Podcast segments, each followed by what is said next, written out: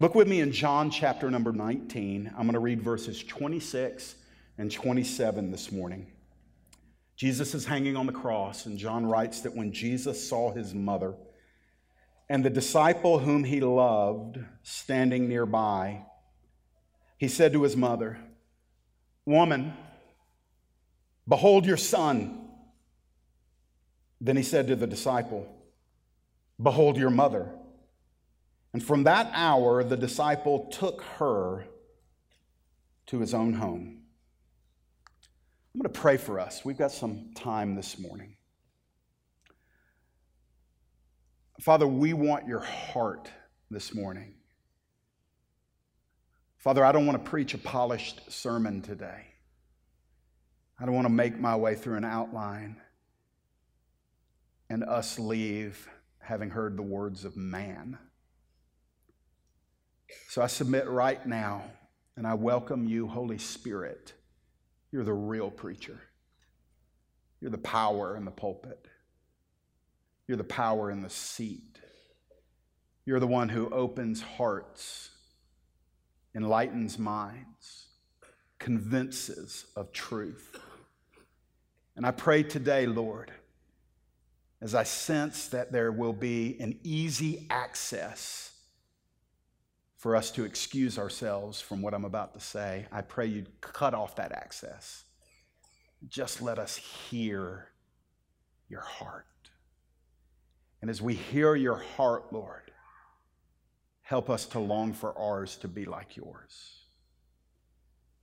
I pray, Father, that the pandemic of abandonment and neglect and abuse of children in this generation would not be embraced as just a sign of the days in which we live. I pray that you would rise up within us holy anger against that which comes against the most innocent and vulnerable among us. And I pray, Lord, that today some will be so stirred that they move from thinking about it to acting on it. In Jesus' name, amen. I want to begin with probably just some intro thoughts. This is not going to be a polished message. I really don't want it to be. I really want us to get the heart of God on this as a faith family. Um, I, I think it's important that all of us hear and understand what is shared today even if you don't end up being someone who participates in it, I do want to say this. It's very important that this gets um, interwoven into the DNA of New Bridge Church, and it's going to happen, and therefore it's going to be a part of who we are. It's not a ministry we're going to do, it's going to be a part of who we are. It's going to, some of them already know what I'm about to preach, so they're already, they're pre-excited, amen. They're ready to go.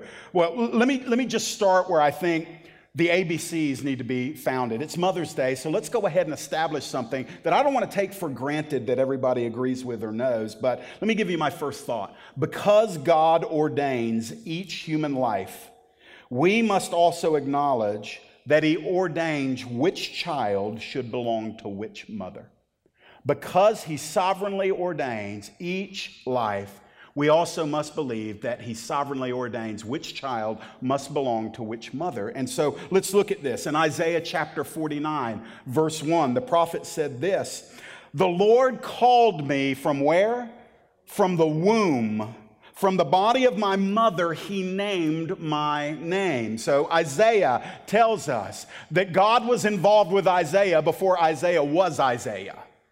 That God had, had plans for Isaiah and a calling for Isaiah, a purpose for Isaiah before Isaiah ever drew his first breath outside of the womb. Jeremiah would say something similar. God said to Jeremiah in Jeremiah 1:5, God said to Jeremiah, who was struggling with his calling, He said, Before I formed you in the womb, Jeremiah, I knew you. And before you were born, I consecrated you. That's a little more intense because this is preconception. This is talking from God Almighty, the Creator. He says to Jeremiah, one to whom he was issuing a call in the ministry, he said, Jeremiah, Before you were ever conceived, I knew all about you.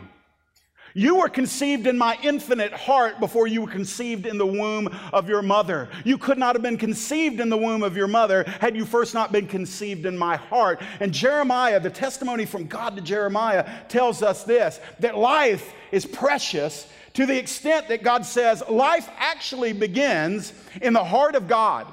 He has a desire. He has an idea, if I can say it this way. He, God has a, a dream about something that He wants to do. And in order to bring that to pass, He takes something out of His infinite heart and He wraps human DNA around it. He, he puts it in a mother's womb, and therefore that purpose is not only birthed in the theological heavenly realms, but then it is gaining access to the earthly temporal realm. So every single one of you, every single one of our children, Every single one of our grandchildren, every single one of our forefathers, every human life that has ever been conceived, no matter what the means of that conception were, whether holy means between a husband and a wife, or what we temporary or sometimes call uh, illegitimate means, uh, a child conceived outside of wedlock, or the horrific means that sometimes happen in crimes against women. But know this every conception is sovereignly given by God because that child is not illegitimate. That child is not a mistake. That child is not a problem. That child is the physical expression of an eternal desire. So God allows that baby to be conceived. Paul would say in the New Testament, speaking of the Lord, he said, When he who had set me apart before I was born, and called me by his grace, was pleased to reveal his son to me in order that I might preach him among the Gentiles. Paul says, I didn't confer with anybody. What was Paul saying? Paul was a long way into his calling. He was the chief apostle in the first century. He and Peter kind of moving in and out of that role. But Paul had formerly been a blasphemer, a persecutor, one who was coming against the church. But when he met the Lord Jesus Christ on the road to Damascus and he recognized that he had been resisting God's Son, the Messiah, he repented, received Christ, and began a relationship of faith walking with the Lord. And it was years later that he was able to write this down. And he recognized something. He said, God set me apart before I was ever conceived. Again, the re emphasizing that purpose precedes birth. And what I want to say is this no matter who has degraded you in life, no matter who has hurt you in life, no matter who has abandoned you in life, no matter what person has come against you to squelch you and stifle you and smother you and oppress you and resist you and neglect you, no matter what hell on earth has come against you, I want you to know that your significance is found not in the horizontal affirmation from other people, but in the fact that you were a purpose in the heart of the, the incredible, uh, immeasurable, vast God of all. That is your identity. He wanted you here. Some might say, well, Jeff, I'm well up in years and I, I, I haven't found that purpose yet. Was my life a waste? Not if you'll act on what you just recognized. Not if you'll act on that awareness that, oh, wow, I have a purpose, I haven't found it yet. No, it's not a waste. If you're still living and breathing, there's a purpose. Why am I saying all of this? The thing that I want to establish, and by the way, if this offends your political sensibilities, I'm sorry. I'm sorry you're offended. I'm not sorry for what I'm saying because the issue of the sanctity of life is not a political football for us to punt. It is an issue of theology. It is an issue of worship. It is an issue of doxology. It is an issue where we look at God and we say, if God ordained that life to be, who am I, the creature, to say to the Creator, I don't want that life to be? And so God gives this precious life. He's sovereign. Let me give you an illustration. This is a picture that blew my mind. Can we throw that picture up on the screen and leave it up there for a moment? Y'all have that? Do you see that right there? Can you see it? It looks a little blurry from where I am, but do you see it? Nick, we don't have the close up of the hand. Do you see what's in his hand? Can you look at the hand that's raised? Do you know what that is? Forgive me, it's a little delicate, but it is called an IUD. It is a 99 point something effective type of birth control. and it was implanted in the mother of that child. And that child has come through, and along the way, preceding him, came out the IUD. And as if to say to everybody, hey, you might want to get your money back on this because God's sovereign. Isn't that amazing?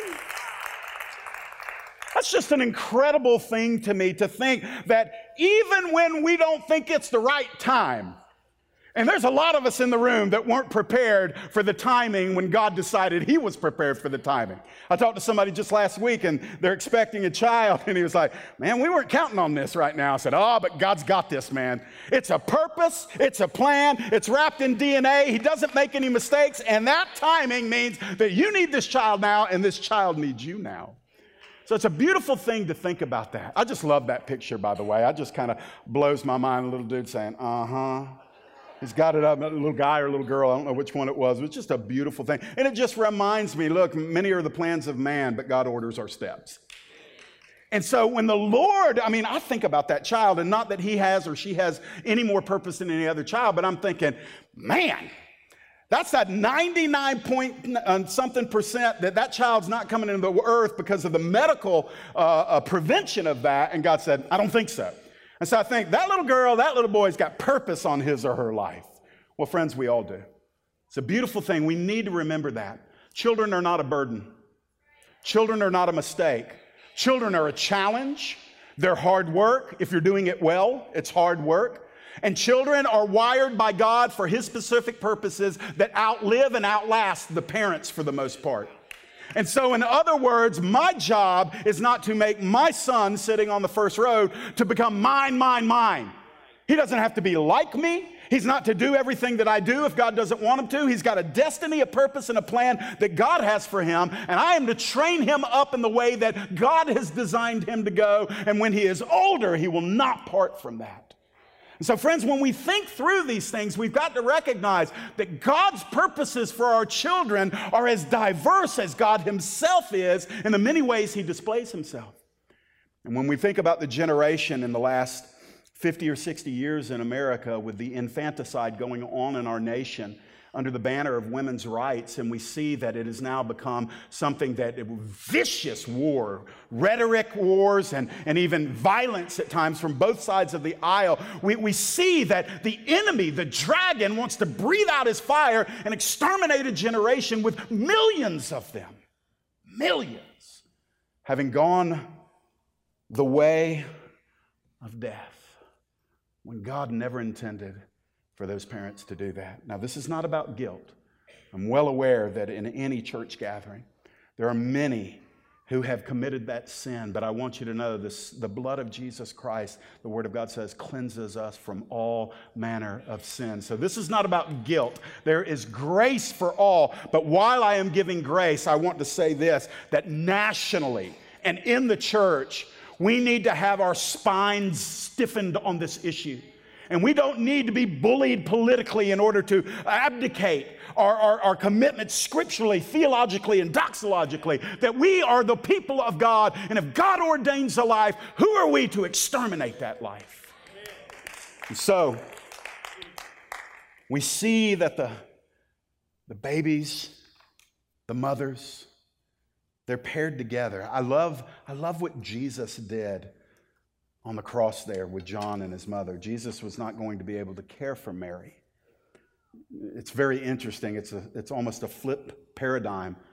Jesus wanted John and Mary together, not so Mary could care for John, but John could care for Mary.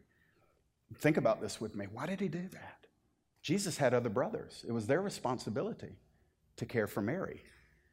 But Jesus looked at John as he hung there on the cross, and he looked at his own mother, and he declared that there would be a transaction.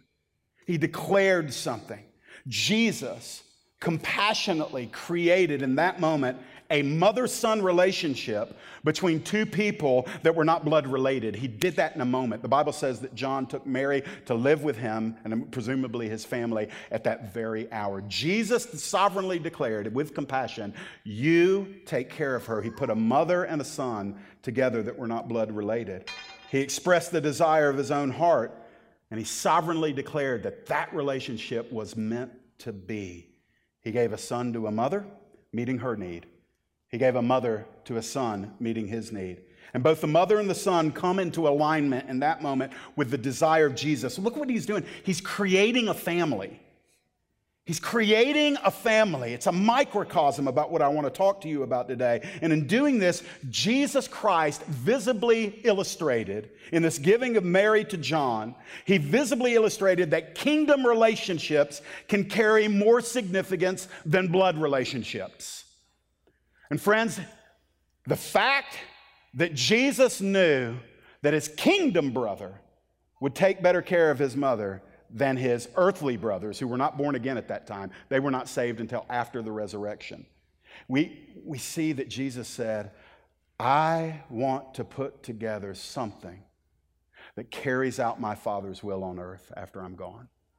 So, Jeff, what does that have to do with what we're going to talk about? I want to talk to you about the Father's heart and answer the question, my second point what about those who have no ongoing mother? What about children who have no mother? There's a lot of different ways those mothers are taken from children, but the end result is a motherless generation. We'll see in some of the verses I'm going to share that because the Bible was written in ancient times, almost all of the, the pronouns are found in the masculine.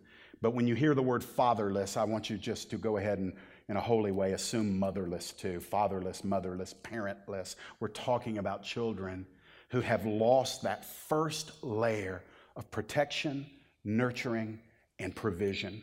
So let's look at this. In Hosea chapter number 14, in verse number three, it is a very simple, but it's an all encompassing statement. In you, Father God, the orphan finds mercy.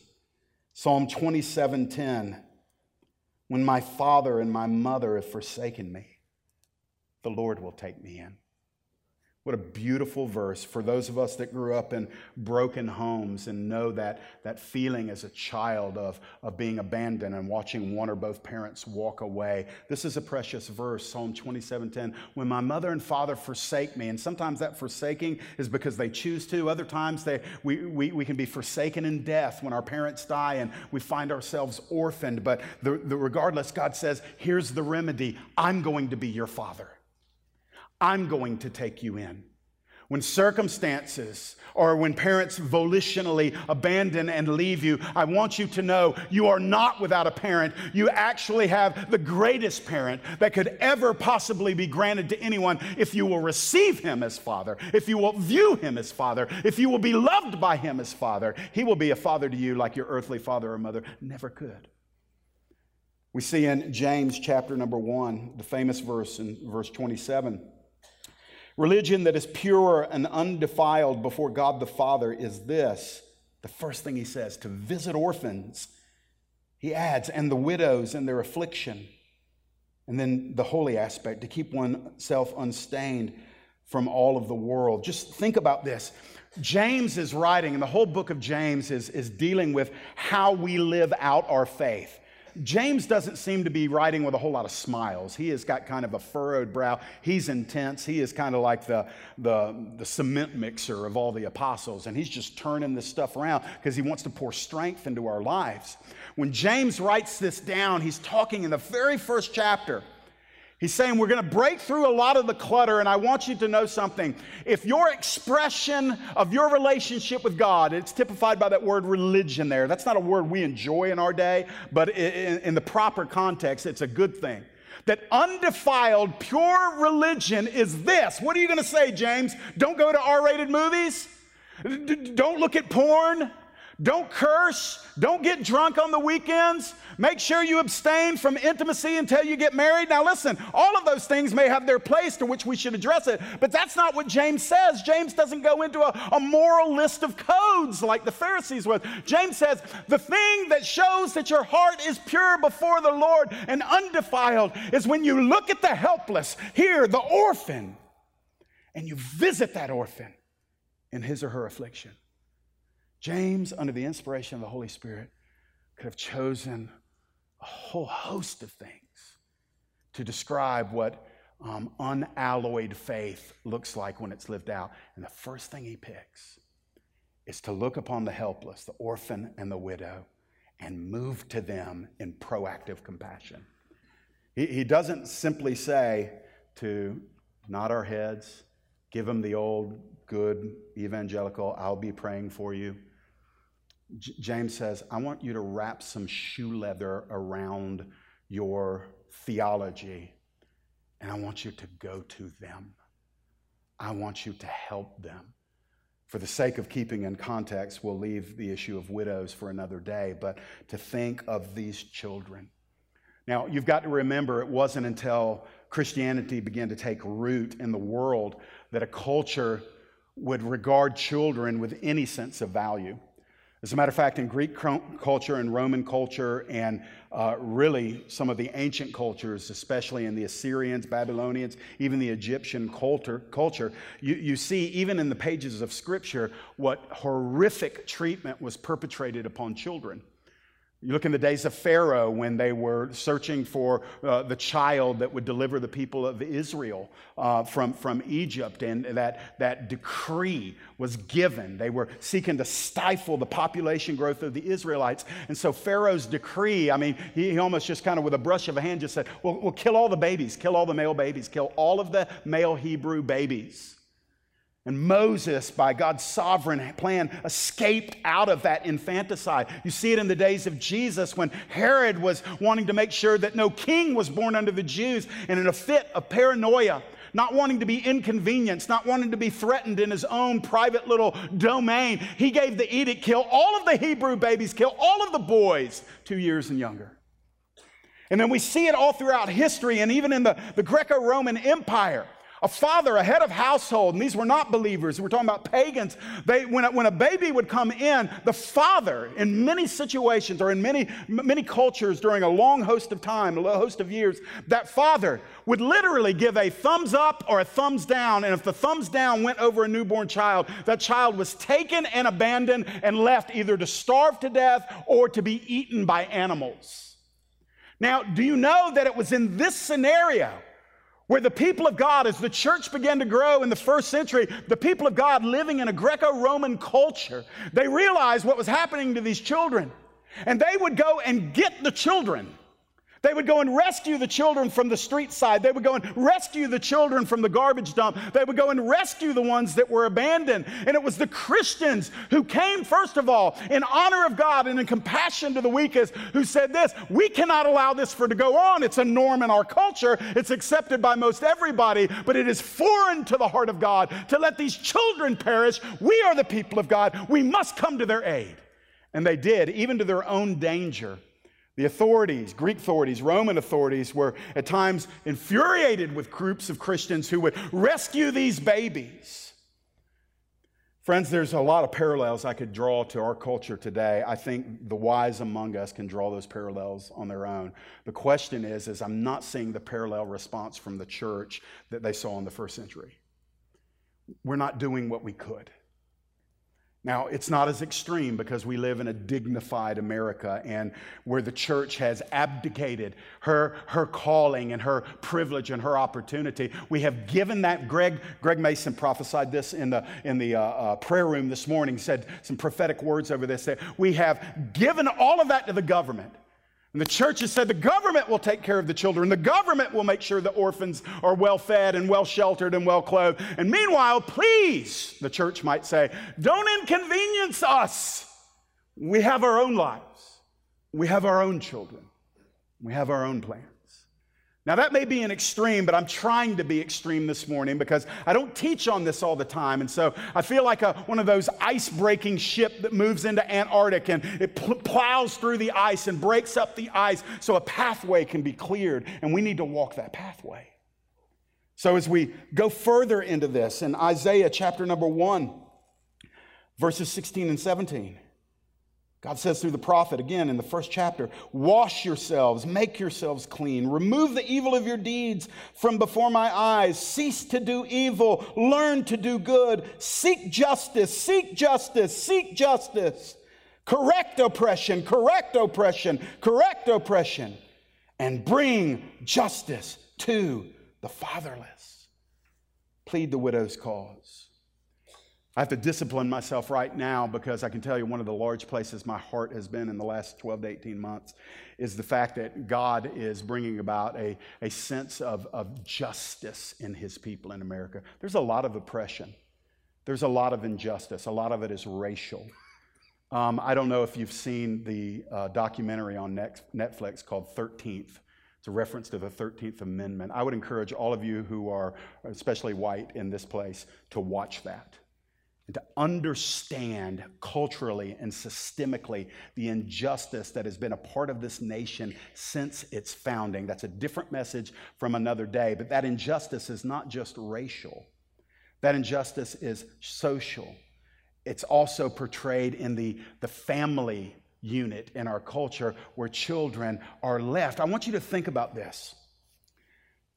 What could be more unjust than a helpless, vulnerable baby, an expression of the heart of God, to be born into a world and somewhere before they are mature or old enough to process it, their, their parental units, one or both, are stripped away from them? Sometimes siblings moved into different families when parents are taken out of the equation. And, and those children are left, and all they have is the cold machinery of state government to care for them. I, I've heard enough of the stories where, yes, it breaks my heart, but it, it, it's got to do more than make us feel sad where a sibling in one family and a sibling in the same family, and the parents are out of the picture for whatever reason, and those siblings are taken um, custody of by the government, and, and the government has no places for the children to stay together. So one has to go here and one has to go here. And so they've not only lost their parents, they've lost each other. say, well, Jeff, that's a problem out there somewhere. It's right here in our county. We'll give you some statistics in a minute, but this is what God says. He says, bring justice to the fatherless. We, we can pray and we should. But ultimately, sometimes our prayers are responded to by the Father with Him saying, okay, y'all are praying great down there. What I'm asking you to do is work real hard at balancing the scales. Bring justice to those children. How does that? That means if they've lost something, work hard to replace it with something. Now, nothing can replace, in one sense, a biological mother and father, but I want you to know in some of these situations, physically, mentally, emotionally, for these children, the best thing for them to do is be removed from that situation. But, my friends, they're, they're, where do we want those children to go? Think with me through this.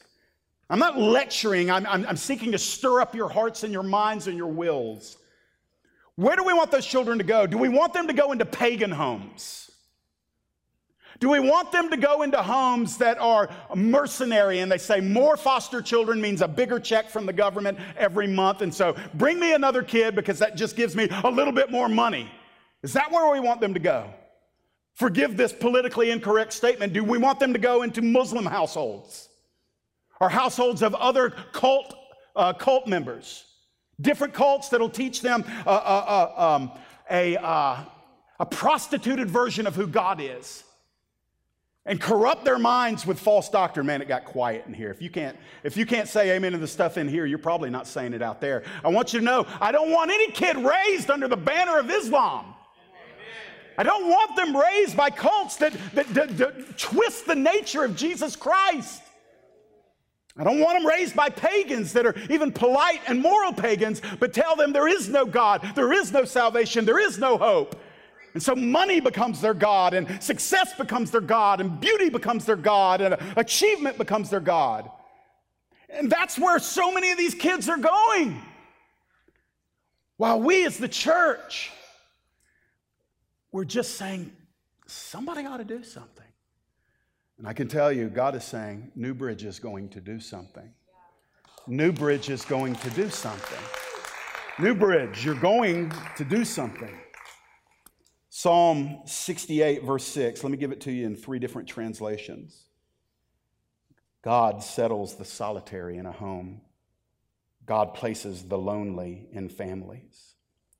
God provides homes for those who are deserted. Who's he speaking of there? He's speaking of children that are motherless. He's speaking of children that are fatherless.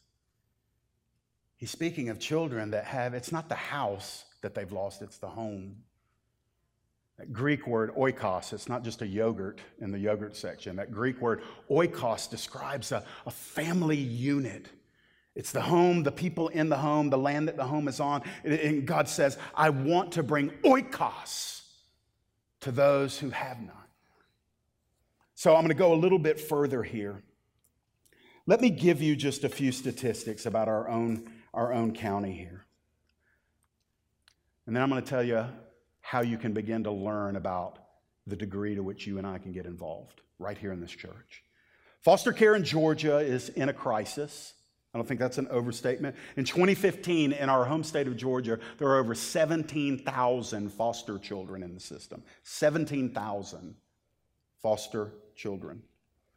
In our own county, there's over 650 children in the county that our church is in, in Gwinnett County, Georgia. By the way, you may not be aware of us. There's no fewer than six foster children that are in this church right now that are being provided for by families who have not only caught God's heart on this, but they said, put our hands to this, Lord. And there's some of the very people that are going to help us as a church family to grow in this. Six right here in our home church. Say, well, Jeff, I, I, I, don't know who they are. Well, right. You know why? Because they're part of the body of Christ. They're, listen, they're, they're kids, they're normal kids who have had anything but normal challenges. So these families have come alongside, and, and at times it's, it's, it's more difficult than we can imagine. And at other times, it brings more reward than we can imagine because of the preciousness of watching God work in these children and making them whole. Uh, foster families who are blessed to have a care team around them are 95% likely to continue to providing care. But without a team, a, support team, a care team around them. Without a team around them, those foster families are only, they're less than 50% likely to continue on in the process. You see, not everybody here is going to be called to foster children, but everybody in this church has an opportunity to help in some way. God may not have raised you up to bring children into your home. He may, by the way. I want to leave that door. a matter of fact, I want to take that door off the hinges so it remains open in your heart and in your mind because some of you, I believe, are in a place in life where you should deeply consider Lord, I, I, I hear the stats, I, I sense the need, but are you calling me into this? And some of you can be raised up this year, this year, to radically change the lives of children by bringing them into your home. Others of you, that may not be God's will for you, but God's going to give you the wisdom, ability, and the information to where you can come alongside of those families who are called to st- uh, foster the children in their home. And you're going to be one of those people who says, How can I help? And we have a whole host of ways that you can help and be a part of a process, and we need them all. We need families that will say yes to bringing in children, but we also need families that will come alongside of those who are fostering children and they say, We will help you and pour into these children. And so when we think about all this, let me give you an outlet. For everybody that's interested in learning more about potentially fostering a child, or those of you that are sensing right now to de- a desire to come alongside as a helper, as part of a care team, to those in this church, in Newbridge Church, who are already fostering children, next Sunday, after the morning service, there will be a luncheon provided. And the, those that head up King's Kids Ministries and our ministry here is called Bridging the Gap. That's going to be the name, that is the name of our foster care ministry, Bridging the Gap. And that's something we can all become a part of. Next Sunday, after the morning service, there's going to be a luncheon and an informational meeting. And what we need you to do today is to sign up in the lobby saying, We're going to be there. Please prepare a little lunch for me and whoever is coming with me. We want to be there. We want to hear more. Next Sunday. Now, if you're not able to attend next Sunday, there will be other opportunities, but if you are able to attend next Sunday, it certainly isn't going to hurt you to eat some good lunch and to sit down with some people, and you're going to connect with what God is doing in their lives to help these children. So, as I close this afternoon, Let me give you these verses and this last thought. The Bible reveals that caring for the fatherless and the motherless is a priority in the heart of God. This is not a side thing. This is actually a high volume expression of the Father's heart. And by the way, can, can I just go there with this? Are you saved? You don't have to answer out loud, but are you saved? Then you're also adopted. Every saved child of God is one whom God adopted into his family. We actually belong to another family. We were actually the sons and daughters of disobedience. It's, the scriptures are not real favorable towards us, that we're actually titled in various places children of darkness and children of the devil. The Bible says we were actually enemies of God, alienated in our wicked works against Him, hostile in our minds against Him. Some of us say, well, I don't ever remember being like that. Well, you were saved young and you didn't, you didn't understand it, but listen, the Bible is just going to go ahead and be true whether you felt it or not. That that's the family we were in, but God, in grace and mercy, He chooses us, He gives us the gospel. We respond to the gospel by faith, and we are no longer in that family that would have led us to death. We are adopted through the blood of Jesus into the Father's family, into the family of God, and there we will be forever and ever. And what God does for us spiritually and theologically, He then sends us back out to do visibly and physically, to go to those who are in no family are in the wrong kind of family. And he says, bring them into your family. And let me tell you this a child that comes into a Christian family in foster care has a much higher rate of entering God's family than a child apart from that Christian family. And so let me give you these verses just to give you the heart of God. I'm not giving a formal invitation this morning, I'm not calling a bunch of people forward. I'm not going to have the worship team come up. We're going to leave thinking this morning on certain Sundays. We just need to leave thinking we need to leave grateful. And by the way, man, Lord help me this morning. Let me steward this.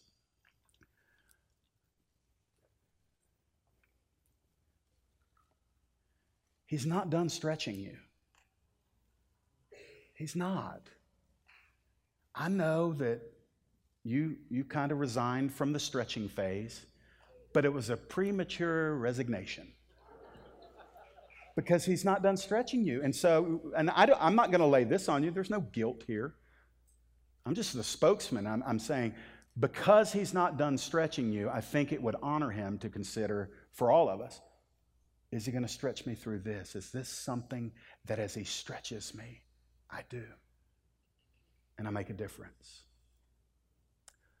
I was speaking with a couple, well, actually, the wife of a couple in our church who are not necessarily young. She made an issue. She told me, she said, I want you to know this happened just X amount of years ago. We were not kids. But they fostered a couple of children. They're here in our church. They fostered a couple of children. And they were not in their 30s. I doubt they were in their 40s. They were probably in their 50s, and I would say mid, maybe somewhere mid to late 50s. And they fostered these children for a while. And through that fostering process, their kids, their natural born kids, began a relationship with these two foster kids. And these two foster kids were eventually adopted by their two natural kids. And so their foster children are now their grandchildren. Isn't that good? We have another couple here that had to wage war, a legal war, in order to bring a child that was in danger of being sucked up into the foster system and perhaps, maybe, being placed in a situation that was not going to be altogether healthy. And these two grandparents went to battle for this child that had no advocate. And they fought, and it was a tough fight. It was a legal fight. It was in court. But they knew that they, as followers of Yeshua, followers of Jesus Christ, they knew that that child's greatest hope was to be in an environment where they could raise that child. And so they weren't in their 30s. I don't think they're in their 40s. They may be in their 40s, but if they are, they're probably on the upper end of that. And they fought, and God gave them favor, and they won. And now that child, a grandchild, is now their daughter And so, friends, when we think about this, this is not out there somewhere. We've got 600 children, 650 at least, foster children in our county. If I'm not mistaken, there's uh, fewer than um, 100 families in Gwinnett County that are fostering. Fewer than 100 families. And we've got these 600 kids. How many churches do we have in Gwinnett County? We got, we got them everywhere. We got churches within churches. I mean, they're everywhere. Why, are there 650 children that don't have anywhere to go? I mean, I bet we have 650 churches in Gwinnett County. We probably have close to that in Lawrenceville. Good night alive. One child a church? I don't know, just thinking out loud here, but the point being is that people that are not in the particularly convenient season of life have said, forget convenience, that child needs me. And God stretched them. He's not done stretching some of us. these last verses, let me, let me give you this. In Deuteronomy chapter number 10, and I love the book of Deuteronomy because for brass tacks people like me, we just want, God, what do you want us to do? What do you want us to do? Tell us how to live as God's giving instructions to Israel how to live, this is one of the things he says in Deuteronomy 10, 17, and 18. The Lord your God is, a, is God of gods and Lord of lords, the great God, mighty and awesome, who shows no partiality and accepts no bribes. He defends the cause of the fatherless and the widow and loves the alien, giving him food and clothing. My friends, this is remarkable to me as a student of the scriptures. There's this big declaration about God saying, This is who I am. I'm God of gods. I'm Lord of lords. This is how I am. I am a just God. I do not uh, regard people with partiality. I treat people consistently with my nature. And God says this I won't take a bribe. In other words, you can bribe the, the most dignified human official. God says, You can put up your money when you come to me. I don't just, I don't sell my favor. And so God's given this big self revelation of who He is. He says, I'm the God of gods, I'm the Lord of lords, I am mighty, I am awesome. And He's got the right to say that. He's the only one that can boast and it be perfectly holy. And so God is bragging on God so that people will know how good He is. And then after that self revelation, the first thing He says is, and you know how you see it? I defend the fatherless.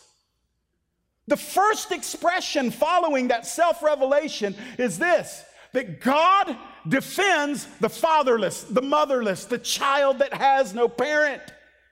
God's heart is not detached. Listen to me, I know our minds get wrapped around all of the what ifs or how comes. I get that. But I want to tell you, there's no such thing as an illegitimate conception. There isn't because God is the author of life. And if it's illegitimate, that means it's less than holy. Now, the act may be illegitimate, but the child never is. The child is precious to the father heart of God.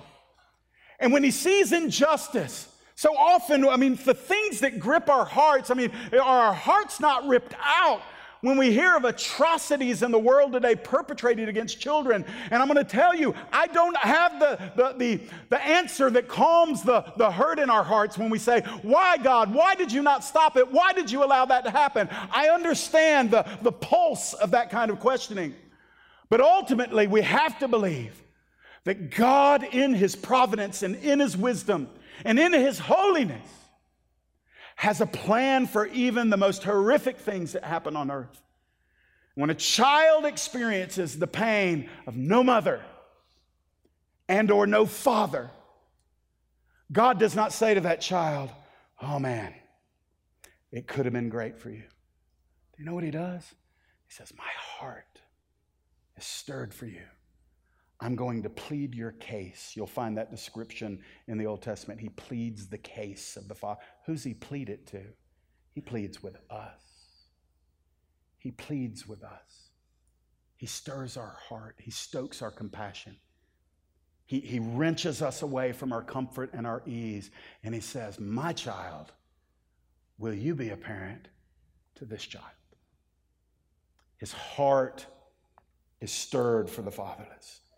Again in Deuteronomy chapter number 14, verses 28 and 29, God is giving Israel uh, codes to live by in the promised land, he says, at the end of every three years, bring in all the tithes of that year's produce. So bring in all the, the crop, the first fruit of the crop. Store it in your towns so that the Levites who have no inheritance of their own and the aliens, those are the refugees from other places, and the fatherless, and the widows who live in your towns may come and eat and be satisfied, so that the Lord your God may bless you in all the work of your hands. Now, watch that. God's saying, i You're my children, and I love you and I'm a benevolent God, and I'm a good God, and I am not a miser, and I'm not a tyrant, and it is in my heart to bless you. And so in Deuter- book of Deuteronomy, he gives them chapters and chapters of things to consider if they want to live in the arena of his blessing. And one of the things that the Father says here in this passage is he said, I want you to take care of the most vulnerable so that I can continue to bless you. That's what he says. He mentions the widow, he mentions the refugee, and he mentions the fatherless. And he mentions the Levites too, because they didn't have land to grow their own crops. So he's like, take care of the preacher, and then take care of the, the, the pilgrim, take care of the widow, and, and don't forget the orphan. And he says, because I really want to keep blessing you. So, my friends, if, if, if you do want to think down this way, this is not our motivation, but this is part of the, the equation. Our motivation is not to get something from God. Our motivation is to do something kind for the helpless, to do something Christ like and compassionate and coming alongside and rescuing and helping them. But I'm not going to just kind of erase that part of my Bible, which clearly indicates, not only here, but in other places, God says, You take care of them, and I'm going to take care of you. Hey, New Bridge, you take care of those that can't take care of themselves, and I'll take care of the church. I'll take care of everything you need at the church when you start taking care of in a greater degree everything that, that I want you to take care of. I'm going to give you some jurisdiction over some things, New Bridge, and I don't want you bugged and, and distracted by other things. I'll take care of that, but you take care of people, and especially the most helpless and hopeless. Last one from Deuteronomy. I'm almost done. Those are famous last words. I really thought we'd be done by 1145. I was wrong. When you are harvesting in your field and you overlook a sheaf, do not go back and get it. Leave it for the alien, the fatherless, and the widow, so that Lord your God may bless you in all the work of your hands. There it is again. When you beat the olive from your trees, don't go over, every, uh, over the branches a second time. Leave what remains for the alien, the fatherless, and the widow. What is God saying? God's saying, You already have enough. You don't got to go back and get every olive. You don't got to go back and get every leaf from the crop. Matter of fact, you got more than you need. I'm taking care of you. Make sure you intentionally leave some, the gleanings, for those that have nothing. So God is telling them literally, this is almost in, in, in, terms of commerce and agriculture. He's saying, when you're thinking about your produce, your money, that's how they made their money, that's how they sustain themselves. So when you're thinking about what you have, make sure to factor into your thinking and planning that you're leaving behind some for who have nothing. And so, friends, it may be that, that God's not asking you to open up your doors and welcome children into your home. I hope that He is. And for some of you, I believe that He is. But I can tell you this He is calling this church family to set aside some gleanings, to set aside some intentional um, capital to where we can come alongside of these families and we can help them do what they do. That we can be doing this together so that they're not isolated and alone in this. And then the last verse, and I really am going to close and pray. Sing to God. Psalm 68, verses 4 through 6. Sing to God.